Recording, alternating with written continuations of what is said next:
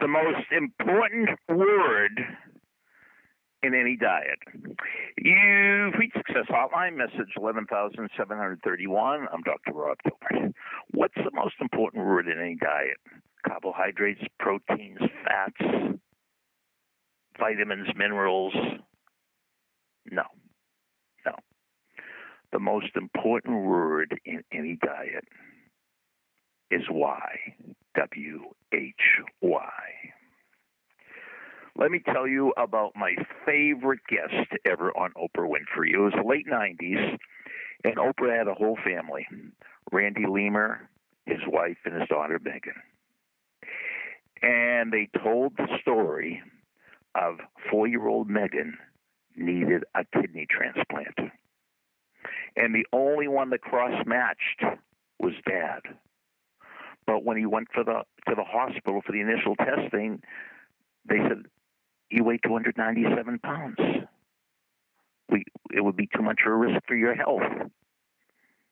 So we asked the doctor, "How much weight do you I have to lose?" He said, "Well, you have to lose at least 50 pounds, and you have six months." Well, guess what? By the time they had the operation, he had lost 103 pounds.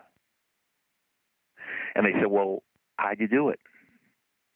And he said, One word, Megan. Because if there's a big enough reason why, you'll find and do the how. Sonny Michael from California taught me that. If you have a big enough reason why, you'll find and do the how. So the most important word in any diet is why you want to lose weight. The most important word in any athletic career is why do you want to be great? Why do you want to be a doctor? Why do you want to be a world champion in chess? Why? Because if you have a big enough reason why, you'll find and do the how. But most people are focusing on the carbohydrates, proteins, and fats. Why do you want to be on that diet? Why do you want to do well in school? If you have a big enough reason why, you'll find and do the how. I see this with my students all the time. They can't do the paper for weeks, maybe even months. But the night before it's due, they have a big enough reason why. If they don't get the paper and they'll fail the course, and they get it done. Now, I'm preaching to the choir. You already know what I'm saying. You might need a little reminder, but you already know this. So here's what I'd like tell me a great why story.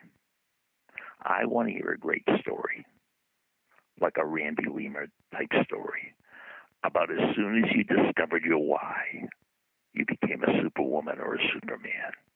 Let me hear the story after the beep. Here's the beep. Thank you for listening to Success Hotline with Dr. Rob Gilbert, an Ironclad original. You can email Dr. Gilbert at sendmeastory at AOL.com.